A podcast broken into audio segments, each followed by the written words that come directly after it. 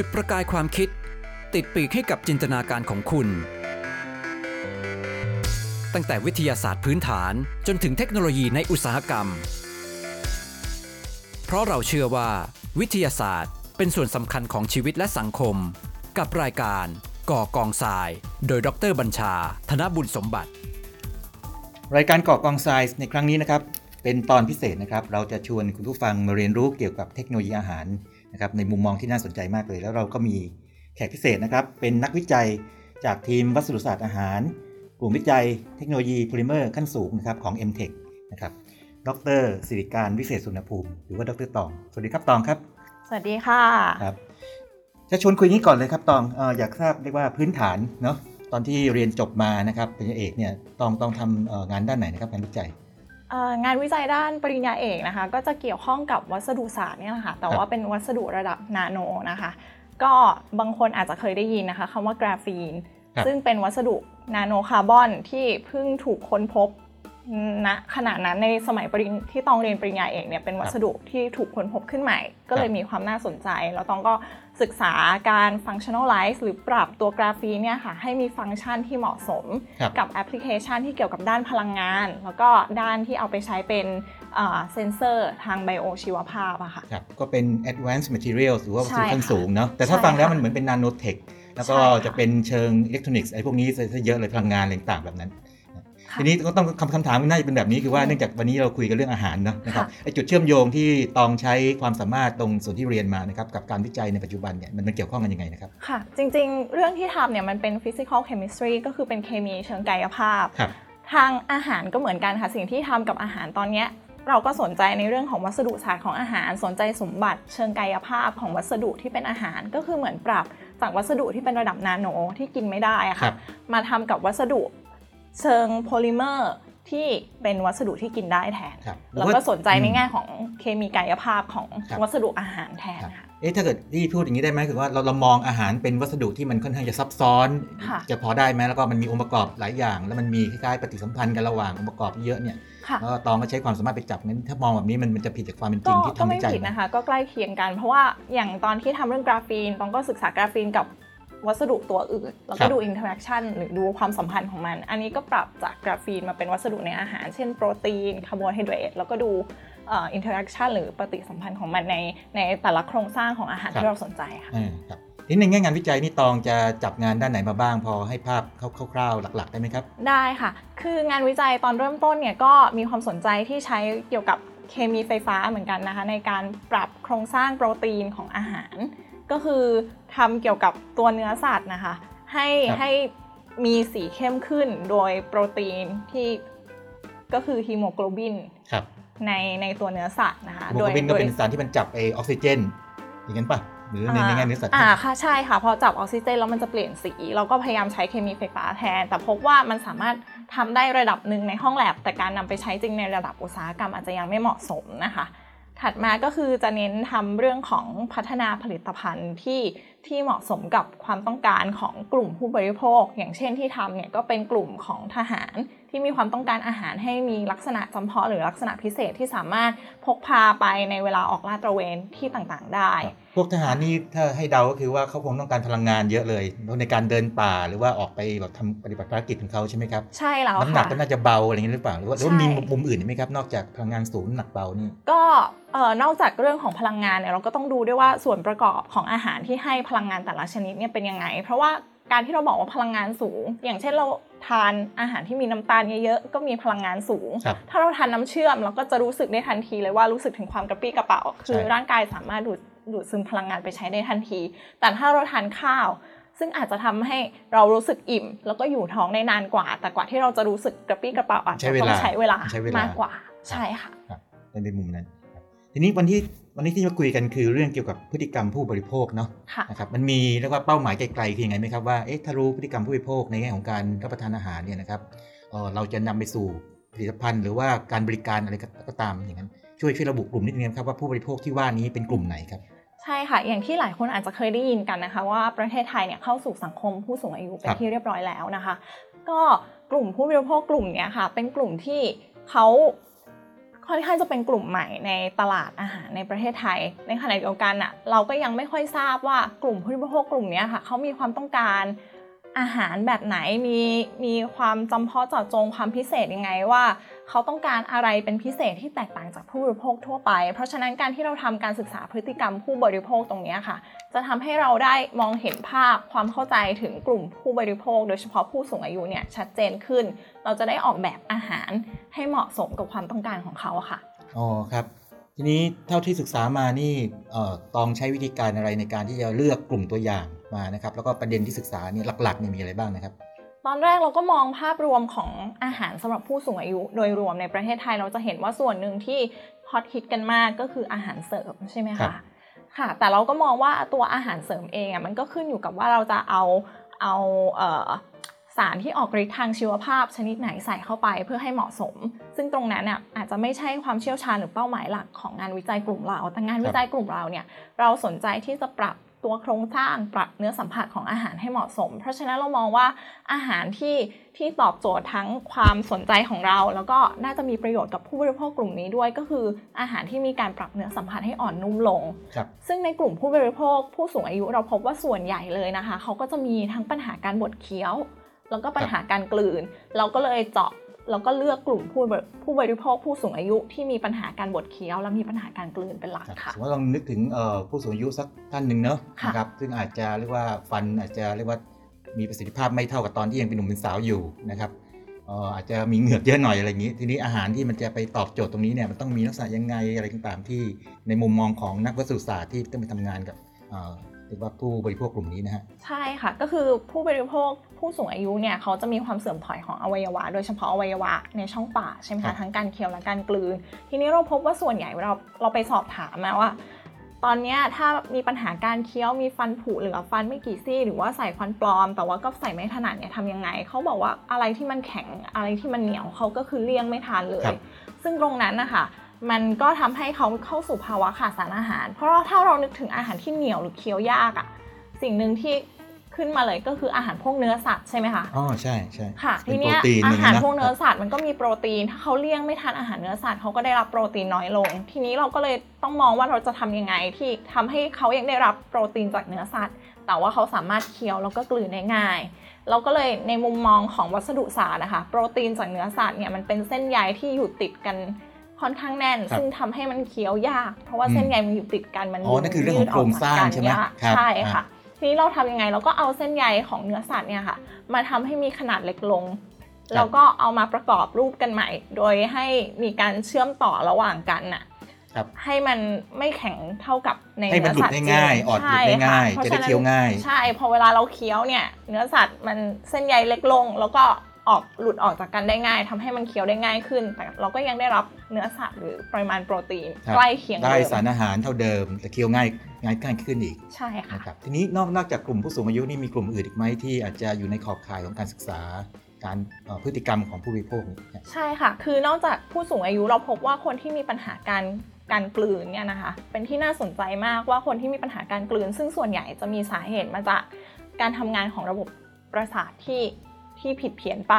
ทีนี้อะไรที่ควบคุมระบบประสาทก็คือที่เกี่ยวข้องกับสมองครับใช่ไหมคะ คนที่มีปัญหาการกลืนนอกจากผู้สูงอายุแล้วก็คือคนที่มีโรคพวกสโตรกหรือเอามาพึกษ์เอามาพาดอะไรแบบใช่นั้นค่ะ ที่เกี่ยวกับเส้นเลือดในสมองค่ะ พอตรงเนี้ยเขาได้รับความเสียหายเส้นประสาทที่ควบคุมการกลืนเนี่ยก็ทำให้เสื่อมถอยลงไปด้วยทำให้เวลากลืนปกติแล้วเนี่ย เราจะมีฝาปิดกล่องเสียง ครับที่เวลาเรากลืนฝาปิดกล่องเสียง ก็จะมาปิดหลอดลมของเราอ่าทำให้ไม่ให้อาสำลักหารไม่ให้สำลักใช่ค่ะทำให้อาหารเนี่ยไหลไหลลงไปปกติ แต่ถ้าครับ ฝาปิดกล่องเสียงทำงานมีปัญหา มันก็จะมีอาหารบางส่วนที่ไหลเข้าสู่หลอดลมทำให้เกิดอาการสำลัก ครับ แล้วอาหารที่เข้าสู่หลอดลมตรงเนี้ยมันก็จะไปตกค้างอยู่ที่ปอดใช่ไหมคะครับ ทำให้ปอดติดเชื้อเป็นโรคปอดบวม แล้วก็ส่งอันตรายถึงแก่ชีวิตได้ ทีเนี้ยคนที่มีปัญหาตรงเนี้ยค่ะ ที่มีปัญหาเกี่ยวกับเอ่อเส้นเลือดในสมองเนี่ยไม่ใช่เฉพาะผู้สูงอายุ แต่อาจจะเป็นคนวัยกลางคน อย่างที่เราไปทำการสำรวจมาเราพบว่าคนที่มีปัญหาเนี่ยตั้งแต่ 30 กว่าๆประมาณ 35 ปี ก็พบปัญหานี้ได้ครับสาเหตุหนึ่งหลักๆก็คือเออวิถีชีวิตการใช้ชีวิต เช่นการสูบบุหรี่ การดื่มเหล้าไม่ออกกำลังกายทานอาหารที่ไม่ดีต่อสุขภาพครับจะทำให้เพิ่มความเสี่ยงในการเอ่อมีปัญหาที่เกี่ยวกับเส้นเลือดในสมองได้ค่ะครับ ในแง่ของการคัดเลือกกลุ่มเป้าหมายเพื่อใช้ในการศึกษานี่ทางตองและทีมทำทำไงนะครับ ไปปรึกษาแพทย์ หรือว่าปรึกษาสถาบันอะไรที่มีให้ข้อมูลเราเบื้องต้นค่ะในการทำงานในข้อมูลเบื้องต้นเนี่ยถ้าเกี่ยวกับเอ่อปัญหาการบดเคี้ยวนะคะ ก็เราก็จะเข้าตรงกับคุณหมอฟันนะคะ หรือว่าทันตแพทครัย์บจากมหาวิทยาลัยมหิดลค่ะครับในส่วนของปัญหาการกลืนเนี่ยเราก็ติดต่อกับทางกระทรวงสาธารณสุขนะคะเอ่อ ชื่อว่าสถาบันสิรินทรเพื่อการฟื้นฟูสมรรถภาพทางการแพทย์แห่งชาติครับนะคะ เพราะว่าเขาจะมีนักกิจกรรมบำบัดที่ที่ช่วยรักษาแล้วก็ฟื้นฟูสมรรถภาพทางการกลืนให้กับผู้ป่วยที่มีปัญหาการกลืนโดยเฉพาะค่ะทีนี้เข้าใจว่าในเชิงการศึกษานี่เราคงต้องเลือกกลุ่มตัวอย่างนะครับค่ะคำถามคือว่าการเลือกกลุ่มตัวอย่างเนี่ยจะมีวิธีการเลือกยังไง เพื่อที่จะให้มันเป็นเอ่อกลุ่มตัวอย่างเป็นตัวแทนของภาพใหญ่ที่ใกล้เคียงที่สุดที่เป็นไปได้นะครับ ค่ะ ก็คือจากการเลือกกลุ่มตัวอย่างเนี่ยเนื่องจากว่าปัญหาการกลืนเนี่ยมันเกิดได้จากหลายสาเหตุ เพราะฉะนั้นเราก็เลยจะเปิดกว้างตรงนี้ว่าเป็นสาเหตุของปัญหาการกลืนอะไรก็ได้นะคะที่ที่เข้ามารักษาที่สถาบันสิรินทรนะคะ แต่ว่าคนที่มีปัญหาว่าการกลืนในระดับที่เราสนใจเนี่ยก็คือ จะให้ทางนักกิจกรรมบำบัดเป็นผู้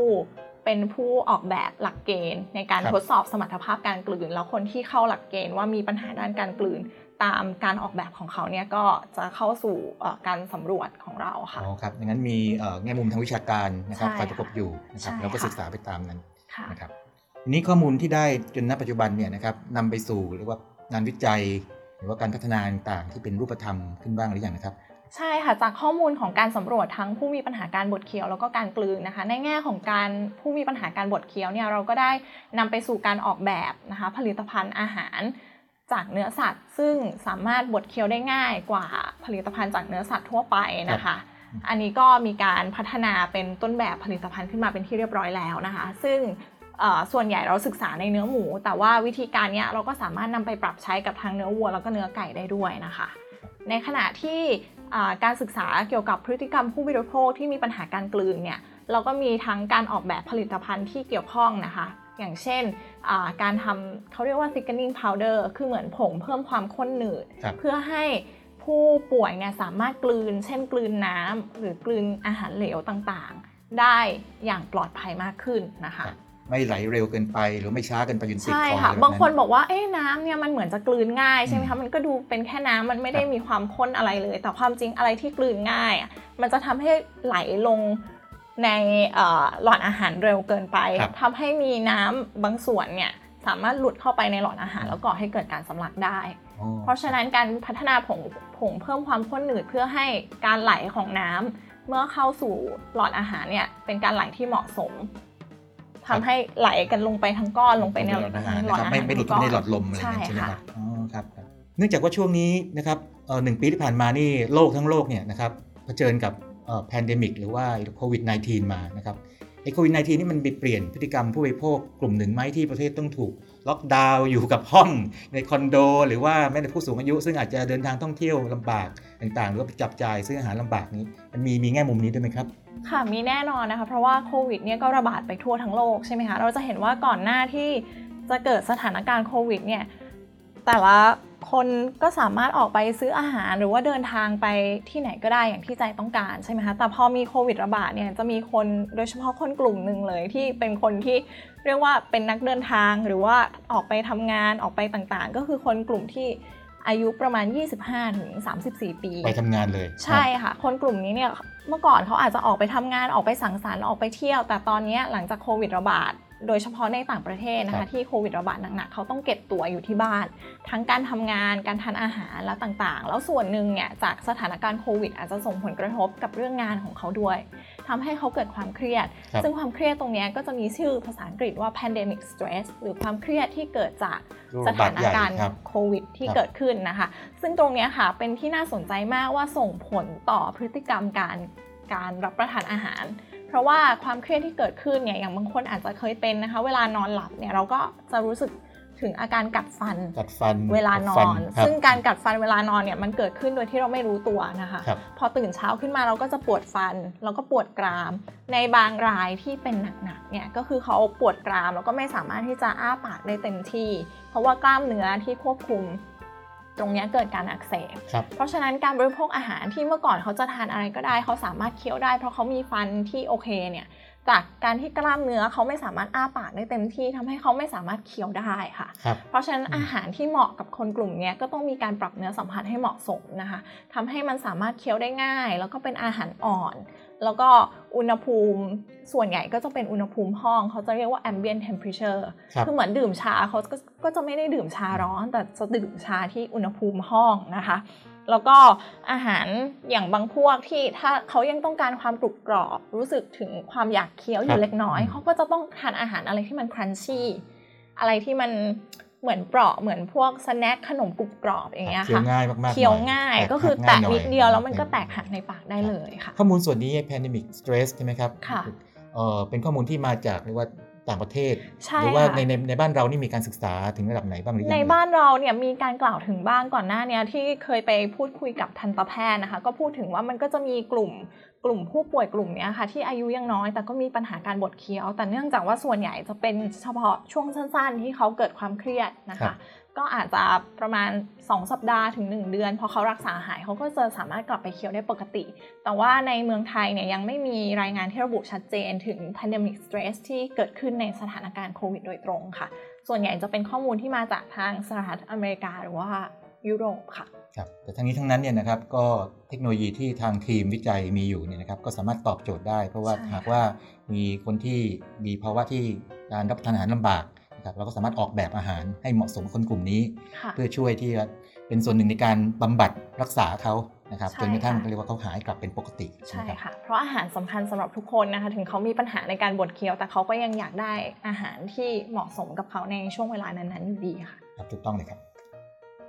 ทีนี้ในแง่ของเทคโนโลยีเนี่ยนะครับเอ่อตองแน่นอนว่าคงจะไม่ทำงานคนเดียว คงจะมีเพื่อนนักวิจัย ผู้เชี่ยวชาญวิจัยและอื่นๆเชิงเทคนิคด้วยค่ะเอ่อช่วยยกตัวอย่างสักนิดนึงได้ไหมครับว่าตองทำส่วนไหนนะครับ แล้วก็เพื่อนร่วมงานนะครับทำส่วนไหนบ้างนะครับ ที่เป็นหลักๆเลยของการวิจัยครั้งนี้ครับค่ะในในแง่ของการพัฒนาผลิตภัณฑ์อาหารสำหรับผู้ที่มีปัญหาการเคี้ยวการกลืนและผู้สูงอายุนะคะ ในเรื่องของการพัฒนาตัวผลิตภัณฑ์ก็จะทำงานร่วมกับดรนิสภา นะคะแล้วก็ผู้ช่วยวิจัยในทีมเป็นหลักค่ะ แต่ในเรื่องของเออปัญหาการกลืนนะคะเมื่อพัฒนาออกมาเป็นผลิตภัณฑ์เนี่ยก็จะทำงานร่วมกับดรชัยวุฒิเป็นหลักค่ะอ๋อครับเพราะฉะนั้นเป็นทีมเลยใช่นะที่ค่ะศึกษาไปด้วยกัน แต่ว่าตองค่ะจะเป็นแกนในการที่จะเรียกว่าระบุตัวประเด็นแล้วก็หาใช่คนมาช่วยใช่ค่ะ แต่ก็มีส่วนร่วมในการพัฒนาผลิตภัณฑ์ทั้งสองส่วนด้วยค่ะ ขอเรียนถามในแง่ของอาหารเนาะเนื่องจากว่าเวลาสมมติว่าเราจะพูดถึงคนทั่วไปพูดถึงว่ามีการทำอาหารชิ้นชิ้นที่ใหม่ขึ้นมาใช่ไหมครับอืมเขาก็ถามก่อนเลยว่าหนึ่งในในใจก่อนเลยครับปลอดภัยหรือเปล่าในแง่ของเอ๊ะมีมาตรฐานอะไรรองรับไหมในแง่ของเอ่อมาตรฐานอุตสาหกรรมเกี่ยวกับอาหารที่เกี่ยวกับเรื่องการเคี้ยวง่ายนะครับหรือว่ากลืนง่ายต่างๆเนี่ยมันมีมาตรฐานระดับสากล หรือว่าแม้แต่ระดับประเทศยังไงไหมครับที่กำกับอยู่ค่ะ ขออนุญาตพูดถึงระดับสากลก่อนอ่านะคะได้อย่างเอ่อปัญหาในเรื่องของการบดเคี้ยวการพัฒนาผลิตภัณฑ์อาหาร ทั้งการบดเคี้ยวและการกลืนจะมีมาตรฐานอยู่ตัวหนึ่งเรียกว่า IDDSI นะคะ ซึ่งเป็นมาตรฐานที่เริ่มมีการผลักดันให้มาใช้อย่างเป็นสากลทั่วโลกมากยิ่งขึ้น เพราะก่อนหน้านี้น่ะยังไม่มีมาตรฐานที่ใช้รวมกันทุกประเทศ แต่ละประเทศจะกำหนดมาตรฐานครับของตัวเองขึ้นมา ปัจจุบันก็มีการร่วมมือแบบภาคีจากหลาย ๆ ประเทศทั่วโลกนะคะ พัฒนามาตรฐานอาหารตัวนี้เพื่อที่จะให้สามารถผู้ที่ดูแลผู้ป่วยที่มีปัญหาการเคี้ยวและการกลืนเนี่ยมีวิธีการง่าย ๆ ที่เขาสามารถทดสอบอาหารได้ว่าอยู่ในระดับไหน แล้วเหมาะสมกับอ่าความสามารถในการเคี้ยวและการกลืนของผู้ป่วยคนนั้นหรือไม่ได้ค่ะครับครับทีนี้ผู้ประเมินที่ว่าผู้ป่วยเอ่อรายรายหนึ่งเนี่ยนะครับจะค่ะเหมาะกับระดับไหนที่เป็นใครนะครับอ่าก็ต้องเป็นแพทย์แล้วก็นักกิจกรรมบำบัดที่มีหลักเกณฑ์ จะมีหลักเกณฑ์เฉพาะนะคะ อย่างเช่นเขาอาจจะให้กลืนน้ำภายใน 5 วินาทีดูว่ากลืนได้หมดอ๋อไหมคือทดสอบเหลือน้ำเท่าไหร่ครับแล้วประเมิอนย่างนี้เป็นต้นใช่ค่ะ แต่ว่าบางทีเนี่ยในบางรายเราอาจจะสังเกตเห็นได้ยาก มันก็จะต้องมีการประเมินในระดับที่ลึกซึ้งยิ่งขึ้น ก็คือเขาจะให้เรากลืน เอ่อถ้าตัวหนึ่งก็คือ barium sulfate นะครัคะ บแล้วก็ส่องกล้องเอ่อ X-ray fluorescent เราก็จะเห็นเป็นวิดีโอเคลื่อนไหวของตัว barium sulfate เลยว่าเวลามันเข้าไปในร่างกายเข้าไปในตรงช่องคอค่ะ ใช้เวลาเท่าไหร่อะไรอยู่ใช่ที่ไหนอะไรเงี้ยค่ะนะครับ หรือว่ามีการตกค้างหรือว่าอาจครับจะหลุดไปในช่องหลอดหลอดลมบ้างอะไรอย่างเงี้ยค่ะก็จะเป็นการเอ่อ พิจารณาในหลักเกณฑ์ที่สูงขึ้น โอ้ครับฟังนั้นแบบนั้นมากเลยมีความละเอียดอ่อนนะใช่เพราะว่าค่ะมันเกี่ยวข้องกับเรียกว่าสิ่งที่สำคัญมากๆคืออาหารนะครับใช่แล้วก็ค่ะยิ่งถ้ามีภาวะเอ่อความเอ่อเจ็บป่วยนะครับหรือไม่แต่อาการความสูงวัยที่ทำให้เคี้ยวยากกลืนยากนี่นะครับหากว่าติดคอไว้นี่ก็เป็นเป็นเรื่องของอาจจะอันตรายถึงแก่ถึงแก่สุขภาพหรือแก่ชีชีวิวิตตได้ได้เหมือนกันใช่มันมีค่ะละเอียดอ่อนดังนั้นแปลว่าผู้บริโภคเนี่ยก็จะมีความมั่นใจได้เอ่อสูงมาก เพราะว่าเนื่องจากมีมาตรฐานอุตสาหกรรมกำกับอยู่ คำถามก็คือมาตรฐานอุตสาหกรรมนี้เนี่ยมีการประกาศใช้เป็นทางการไหมครับในในในบ้านเรานี่ จริง ๆ IDDSI นี่เป็นมาตรฐานที่น่าจะใช้ในระบบสาธารณสุขเป็นหลัก แต่ครับก็กำลังผลักดันให้เกิดขึ้นในระดับอุตสาหกรรมด้วยเช่นกันนะคะครับในประเทศไทยเองก็มีเอ่อส่วนร่วมเข้าไปพัฒนาตัวมาตรฐาน IDDSI แล้วก็มีการแปล IDDSI จากภาษาอังกฤษให้เป็นภาษาไทยครับเพื่อให้ผู้ใช้ในประเทศไทยเข้าใจได้ง่ายขึ้นนะคะ ซึ่งทางทีม MTech อย่างดรชัยวุฒิแล้วก็ดรอาศิราเองอะค่ะก็มีส่วนร่วมเข้าไปช่วยในการเอ่อปรับใช้มาตรฐาน ID IDDSI นี้ด้วยเช่นกันตรงนี้น่าค่ะทึ่งมากเลย เพราะว่าถ้าเราสามารถนำเอาเรียกว่ามาตรฐานอุตสาหกรรมอ่าที่แบบยอมรับระดับสากลเนี่ยนะครับมาใช้ในบ้านเราเนี่ยนะครับค่ะก็จะเป็นการประกันคุณภาพใช่ผลิตภัณฑ์ค่ะที่ทำอยู่นี่แสดงว่าในอนาคตอันใกล้นี้เราจะได้ยินเรื่องนี้มากขึ้นเรื่อยๆใช่นะครับว่าค่ะว่ามีอาหารที่สำหรับเอ่อเคี้ยวง่ายกลืนง่ายต่างๆเนี่ย ใช่นั่นค่ะแปลว่าถ้าเกิดว่าใครสักคนหนึ่งจะไปซื้ออาหารพวกนี้นี่สิ่งแรกๆที่ยังถามหาคือไอ้พวกนี้มาฮะมาตรฐานตัวเลขระดับไหนต่างใช่ค่ะการเคี้ยวง่ายกลืนง่ายพวกใช่นี้ค่ะ เพราะว่าก่อนหน้านี้ก็จะมีมาตรฐานถ้าในอุตสาหกรรมที่ที่ใช้กันแพร่หลายก็คือเป็นของประเทศญี่ปุ่น ที่เขาเรียกว่า UDF หรือ Universal Design Food ครับจะมีมาตรฐานระดับ 1 2 3 4 1 ก็คือเคี้ยวง่ายนะคะ2ก็คือใช้ ใช้เหงือกก็สามารถเคี้ยวได้3แค่แค่ใช้ลิ้นดุลอาหารก็แตก แล้ว4ก็คือสามารถกลืนได้ง่าย กลืนได้เลยไม่ต้องเคี้ยวครับนั่นคือญี่ปุ่น ใช่ซึ่งค่ะซึ่งเขาคงเอ่อทำเรื่องนี้มาก่อนใครว่าเขาเข้าสู่เข้าสู่สังคมสูงอายุใช่แล้วก่อนค่ะใครในโลกใช่ต้นๆหนึ่งค่ะโลกเลยนะครับทีนี้คำถามสุดท้ายเนี่ยเป็นอย่างนี้เอ่อมองไปในอนาคตอันใกล้นะครับทาง ตองแล้วก็ทีมเนี่ยนะครับจะไปพาเรื่องนี้จะไปทิศทางไหนนะครับเรื่องมาตรฐานนั่นเรื่องหนึ่งนะเมื่อกี้ที่ฟังมาค่ะในทิศทางการวิจัยเนี่ยจะมีอะไรที่ต่อยอดไปจากข้อมูลชุดที่ได้มาจากการที่ไปสำรวจเอ่อพฤติกรรมผู้บริโภคอีกครับค่ะก็คืออย่างที่บอกว่าจากพฤติกรรมผู้บริโภคที่เราศึกษามาแล้วนะคะ เราสามารถนำไปออกแบบผลิตภัณฑ์ ซึ่งตอนนี้ผลิตภัณฑ์สำหรับเอ่อเนื้อสัตว์ที่บดเคี้ยวง่ายเนี่ยก็เตรียมพร้อมสำหรับการถ่ายทอดเทคโนโลยี แล้วก็มีการ พยายาม upscale หรือผลิตในขนาดสเกลที่ใหญ่ขึ้นนะคะเพื่อรองรับการนำไปใช้ในระดับอุตสาหกรรม ส่วนในเรื่องของ ตัวการการกลืนนะคะ คือเราได้ร่วมมือกับทางบริษัทเอกชนนะคะเพื่อพัฒนาเป็นผลิตภัณฑ์ที่ครับน่าจะมีวางขายในเชิงพาณิชย์ในเร็ววันนี้ครับค่ะแต่ว่าณวันที่คุยกันอยู่นี้ก็จะมีเอกชนนะครับที่ค่ะสนใจแล้วใช่พร้อมค่ะที่จะถ่ายทอดเทคโนโลยี แต่อยู่ในค่ะระหว่างการเจรจากันอยู่ใช่ที่ค่ะคำถามคือสมมติถ้าเกิดมีเอกชนรายที่ 2 ที่3เนี่ยเขาสนใจเนี่ยจะมีมิติอื่นๆที่เขาจะรับการถ่ายทอดเทคโนโลยีได้ด้วยไหม ได้ค่ะเพราะว่าอย่างที่เราบอกว่าเราสามารถนำเทคโนโลยีเนี้ยไปใช้กับเนื้อสัตว์ที่หลากหลายอ๋อครับเพราะฉะนั้นเราครับสามารถปรับให้เป็นเมนูหรือว่าให้เป็นตัวอย่างเอ่อรูปแบบผลิตภัณฑ์ที่บริษัทนั้นๆ สนใจได้ค่ะครับและนั่นคืออนาคตที่กำลังจะเกิดขึ้นในค่ะอีกไม่นานนะครับ คงจะมีผลิตภัณฑ์ต่างๆ ที่ออกมาจากกลุ่มวิจัยวัสดุเอ่อเรียกว่าทีมวัสดุศาสตร์อาหารนะครับผมเข้าใจว่าเดี๋ยวเอ่ออีกสักพักหนึงเนี่ยเราจะคุยกับนักวิจัยท่านอื่นนะครับขยายเรียกว่า รายละเอียดไปเกี่ยวเรื่องมาตรฐานต่างๆนะครับที่ที่พูดถึงดรชัยวุฒิใช่ไหมครับค่ะที่พูดถึงเรื่องงานอ่ามาตรฐานอุตสาหกรรมนะครับการเคี้ยวก็วันนี้ก็ขอบคุณดรสิริการนะครับดรตองมากเลยนะครับที่ให้เกียรติมาร่วมรายการกับเรานะครับ ให้ข้อมูลที่เป็นประโยชน์นะครับอ่าเห็นถึงอนาคตแล้วก็เป็นอนาคตร่วมนะครับของอาสังคมไทยสังคมโลกด้วยนะครับที่จะเอ่อต้องเจอร่วมร่วมกันนะครับ แล้วก็คุณผู้ฟังที่ฟังอยู่นะครับ แน่นอนว่า นะครับมีผู้สูงอายุในบ้านนะคุณพ่อคุณแม่นะครับคุณปู่คุณย่านะครับหรือว่าแม้แต่เอ่อคุณผู้ฟังเองเองอาจจะอยู่ในขอบข่ายนี้ในเวลาอันใกล้นะครับ ก็คงจะมีโอกาสได้ประโยชน์จากเทคโนโลยีที่ทางทีมวิจัยทำงานนะครับ ก็ขอขอบคุณมากนะครับ และในโอกาสหน้าคงขอเชิญกลับมาร่วมรายการกันอีกนะครับในมิติใหม่คือความก้าวหน้าทางเทคโนโลยีอาหารนะครับ สวัสดีครับ ขอบคุณมากขค่ะอบคุณมากครับ และนี่คือรายการก่อกองทราย คุณผู้ฟังสามารถติดตามรายการได้ทาง NASDAQ Podcast ช่องทางต่างๆ ทั้งแอปบน PC, iOS และ Android และพบกันใหม่ตอนหน้าครับ หากคุณเห็นว่าพอดแคสต์นี้มีสาระประโยชน์ก็แชร์ให้กับเพื่อนของคุณด้วยนะครับ